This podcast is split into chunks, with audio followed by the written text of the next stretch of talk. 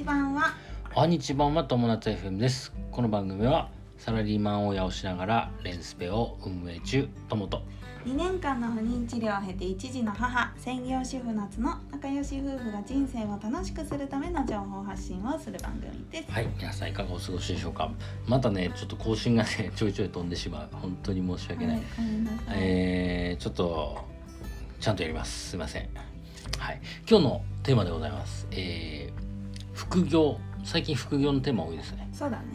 副業は会社にバレない。というテーマでお話しします。はいバレないの、えっとねそこをちょっとこ今日説明していこうかななんかと思って、バレると思ってやらない人は多分相当いる相当いるはず。うん。会社員のさ今副業っていうのがさうん。かなり今流行ってるし、うん。会社もまあ認めるところが出てきたうん。でしょ？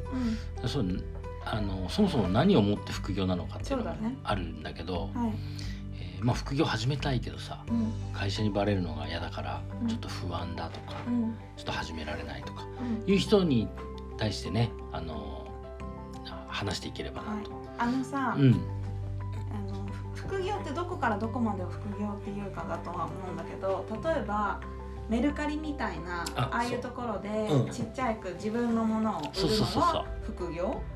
あのそうだね。それも副業、副業になるね。うんうん、あのその会社から見た副業と自分が見た副業っていうのは違うんだけどそこもちょっとこれからはい。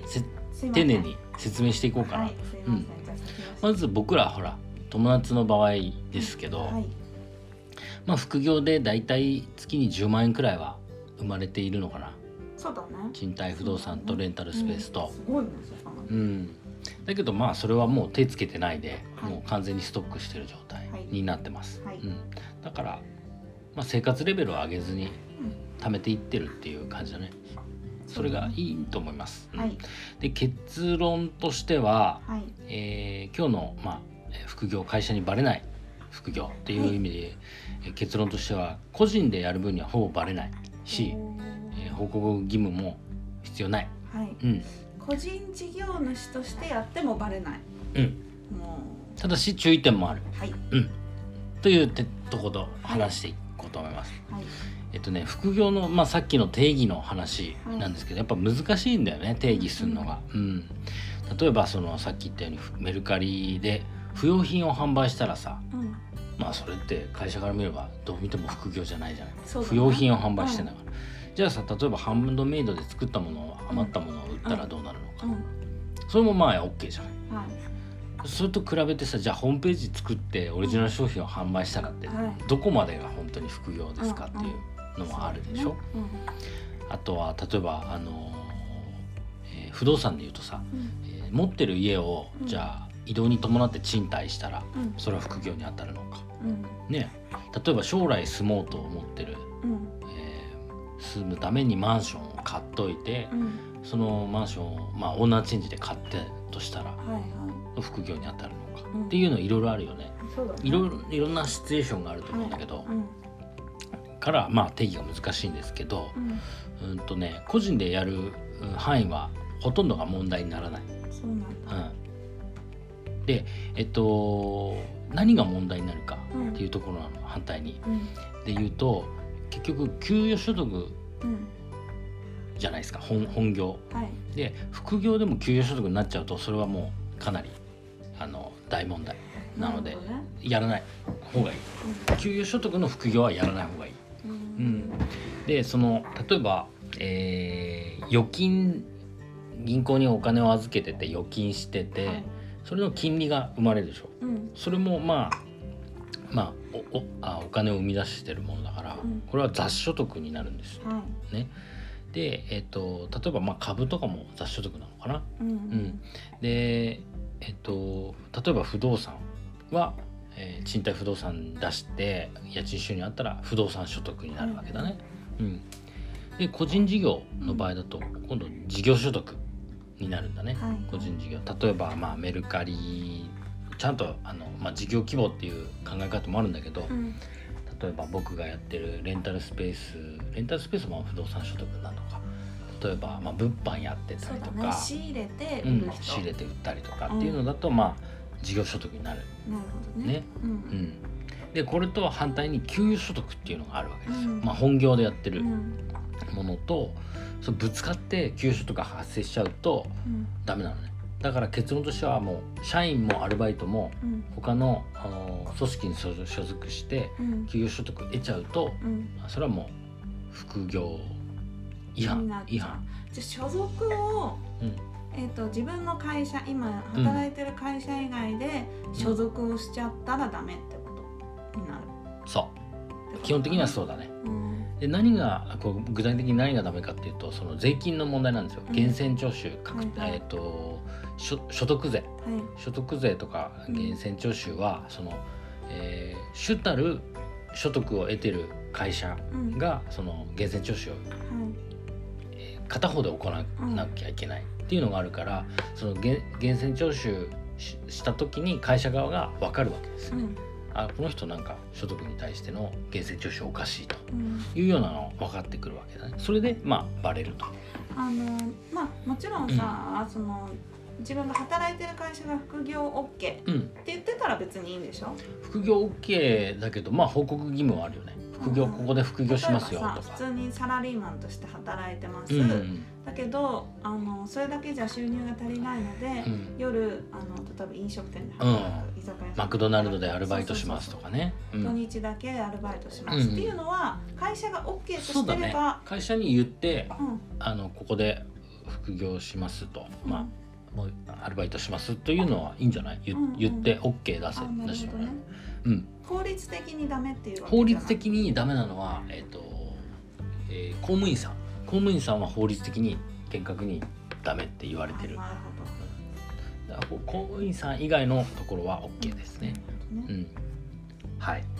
はい。会社は OK がって言えば、まあ、基本的にはね。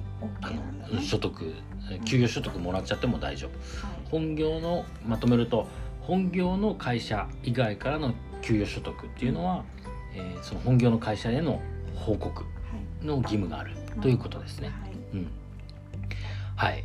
でえっ、と反対にだから土日とか休みにやる個人事業はい。には関してはもう報告義務ないです。なるほどね、うん、ないです。はい。ただしまああのここがあれなんだけど注意点になるんですけど、うんまあ、会社員としての義務は当然守るはいべきものがあるはい。でしょ、うんとこれはね、まあ、副業するかしないかっていうのは関係なくうん。発生するものだけど会社員としての義務っていうのは必ずあるわけですよ。はい。で、えっと例えば例えば2つ挙げると、うん。えー業務専念義務っていうのがあるその業務に専念してくださいねっていうことだね。うん。だから例えば、えー、と本業の仕事中に副業のメルカリのピコピコやってたりとか。ね。例えばまあじゃあ土日に一生懸命副業やってもう全然寝寝ずにやってうん。本業はもう眠くて寝ちゃったりうん。とかもう急に休んじゃうとか。うんうん。そういうのはまああんまりかあの、ね。まあ当然そうだよね。雇う側からの立場を考えればさはい当然そうだよね。あとはもう一つはその守秘義務ですね。うん。あ例えば、まあ、これも副業にするしないにか限なか関わらずなんだけどうん。守秘義務っていうさあの要は結局業務上で知り得たことを外部に言っちゃいけない、はいそうですね。これはもう仕事に関わらずですね。例えば、はいだから本業と全く関係ない仕事をする方がリスクはないかな。そうだよね。うん、例えば、えー保険会社に勤めながら保険を売っちゃうっていうのはまああそれはねよくないかもしれない。あ法律違反だ。保険業法っていうのがあるから例えば別の商品がいいかもしれないね。本本業と関わらない。そうだね、うん。例えば保険の働きながらマクドナルドでアルバイトそうそううそうそうそう。そうそうそうそうそう。ですね。はい。はい。っていうまあまあ義務は守ってくださいねっていうのは一つ。あそうか。それあ今私が例に出したやつだと二重収入になっちゃうからね。所得が。ね、ああそうだね。まあだから報告すればそうそういうことですね、うん。まあでもとにかはい。くそういうことですね、うん、あとねその確定申告ここ注意しなきゃいけないのは確定申告うん。するときにうん。住民税を普通徴収にチェックマークを入れてうん入れ出す。で特別徴収ってしちゃうと住民税が結局会社の方から転引きされるうんんだよね、うん。そうするとまあ何してるのって言われちゃう、住民税ちょっと高いけどうん。とか言われちゃう、他に収入があるんじゃないっていうのがバうんうんレちゃうとか、そうそうそうそう。バレちゃう。それさチェックを普通うん。なんとか、普通徴収、うん。普通徴収っていうのにしちゃうと会社に怪しまれるってことはない、あ普通徴収にするとその自分のところに届いて、うん。住民税こんだけ払ってくださいねっていうのが、うん来るんだけどこの人なんでこう普通徴収にしてんだろうって思うことは。あ普通徴収かどうかは会社が分かんないから。あそうなんだ。その事業所得に対しての普通徴収うん。だから。ああそういうことか。そういうこと、うん、じゃあ会社は会社で引かれるけどそうそうそうそう。別の収入に関してはまた別でうん。住民税のお知らせが。来るということですね。うん。えあともう一つ最後まあこれ注意点というかまあぽあのーコツみたいになっちゃうんだけど節税するためには、うん。まあ、帳簿をつけておこうと。この間の話ですね。そうん。この間あの300万円以下の、うん。事業所得が雑所得になっちゃうっていうような話があったじゃないですか、うんでそれはもう帳簿をつければちゃんと事業収入にできますんで、はい。だからまあ当然節税もできる。まあこの辺はねちょっとね難しいんですけど、うん。えーまた前回のやつだったりググってみたり、うん。あの調べてもらうと分かると思うけどまあそういったねちょっと注意点もあります。はい。うん。わかりました。よくわかりました。はい、という感じかな。だからまあ副業は、まあ、基本的には、えー給与所得まとめるとですね、えー給与所得の副業は、えー会社に報告する必要があるうん。し、うん。あのバレる。うん。報告しないとバレる。うん。けどまあ土日にやる自分のえー個人の事業は報告の義務ない。うん。ただしまあ、えーちゃんと会社員のとしての義務は守りながら、うん。えー確定申告もちゃんとして。うん。っていうことですね。はい。はい大体すごいわかりやすかったよかったよかった。よかった。だから副業をやることをうん。どうしようかなって悩んでる人はこれ聞いたらちょっとわかりやすいんじゃないかな。そうですね。あの副業ね今もうどんどんやった方がいいと思う。ううん。ん、でえっ、とまあいろいろ円高とかでさそうだね。えあ、えー円円安とかでさ、うん。エネルギーがもう高くなったりとかさ、うん。なんかもういろいろ社会の情勢い一すぐ変わっちゃうじゃないですか、うん。何年かで、うん。まあ、そうなるとさあの例えば本業がダメになってる時もうん。あの副業がさで稼ぎ方が分かってる。うん。要は、あのちゃんと自分が稼げる能力っていうのがあれば、うん。それを一つのリスク分散になるでしょ、そうだね。うん、だしもし副業がさしっかりと伸びていけばうん。あのそれを本業にもできるしそうだね。可能性がいろいろ広がるでねあの副業はぜひあのおすすめししたいですね僕は。で、はい。これからも僕らはまだまだもっと副業収入伸ばしていきたいし、うん。まあ、ゆくゆくはそれで、えー会社員も卒業してやっていきたいと思ってはい。るところですね。はいはい。そうですね。うん、ってな感じかな。い。まあえっと副業だけが全てじゃないですがはい。あの、まあ、そういったリスクをちゃんと考えながら、うん。えーまあ、守る家族を守っていきたいと僕は思ってます。はい。はい、ありがとうございます。はい。という感じかな。えーよろしいですか？もう。はい。ということで今日のテーマは、えー副業は会社にバレない」というテーマでお話ししました。はい、人生が楽しくなる友達 FM 本日も最後までご視聴ありがとうございました。ありがとうございました。またね。バイバイ